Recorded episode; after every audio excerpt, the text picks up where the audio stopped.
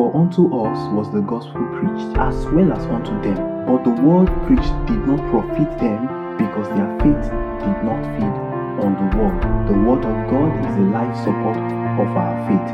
We live by the word of God. God, God. The Campaigners Podcast episodes God's Word made quick and profitable.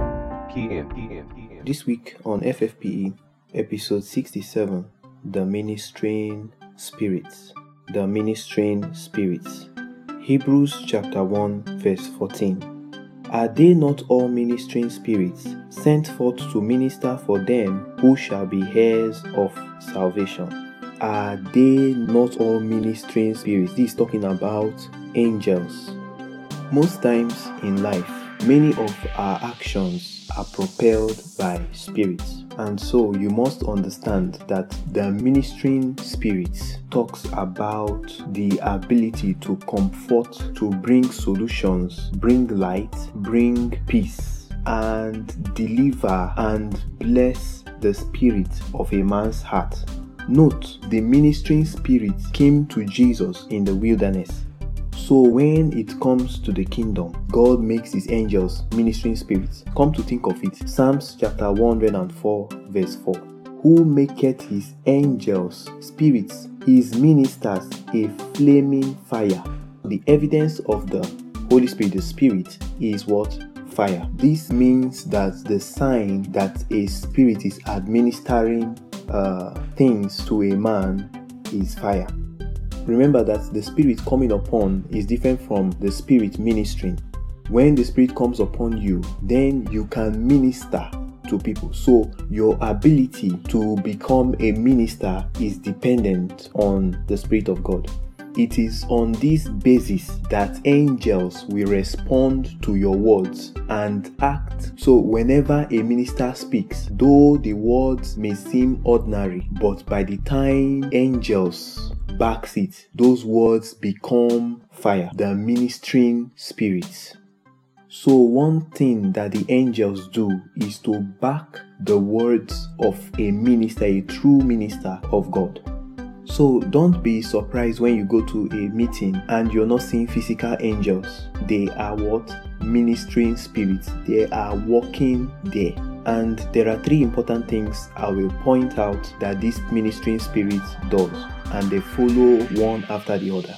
The first is revelation. The Bible says in Ephesians chapter 1 verse 17, it says that the God of our Lord Jesus Christ, the Father of glory, may give unto you the spirit of wisdom and revelation and the spirit of revelation in the knowledge of him. Now see this that the eyes of your understanding might be enlightened, that ye may know what is the hope of his glory, of his calling, and what the riches of the glory of his inheritance in the saints. The second is inspiration. Although inspiration is a broad word, but Job helped us understand. Job 32, verse 8. But there is a spirit in man. Observe that statement. And the inspiration of the Almighty giveth them understanding. Job 33, verse 4. He says, The Spirit of God had made me, and the breath of the Almighty had given me life. So we can now say that inspiration is the breath of God upon a man.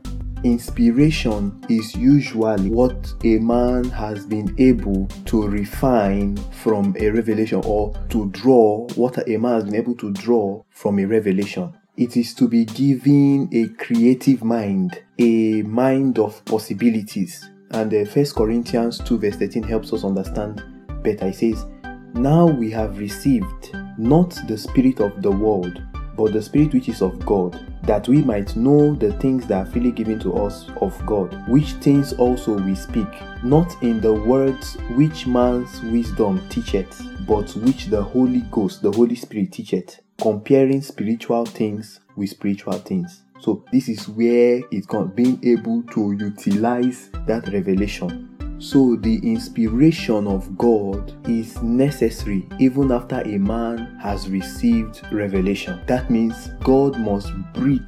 The third one is the quickening of the spirit.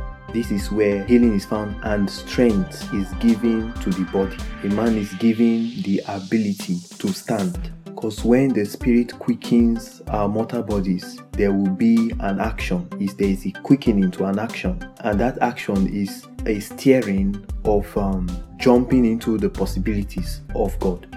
Romans chapter 8, verse 11. But if the spirit of him that raised up Jesus from the dead dwell in you, he that raised up Christ from the dead shall also quicken your mortal bodies by his spirit that dwelleth in you.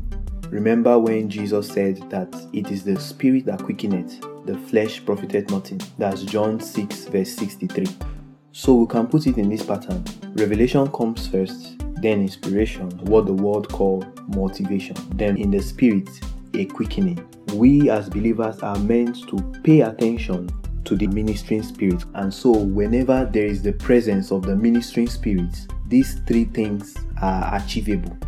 A minister is a carrier of the ministering spirits. I repeat, a minister is a carrier of the ministering spirits. That means the angels of God submit to the word of the prophet, submit to the word of every minister, whether a singer, as long as the Spirit of God is upon you.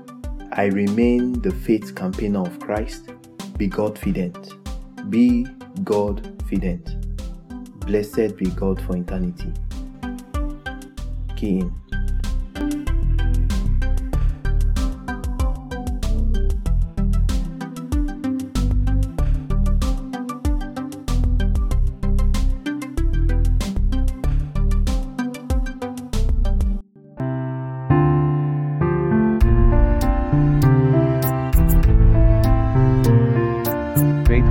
Brought to you by the Faith Campaigner of Christ. Keeping the faith of Christ in the community of believers, global.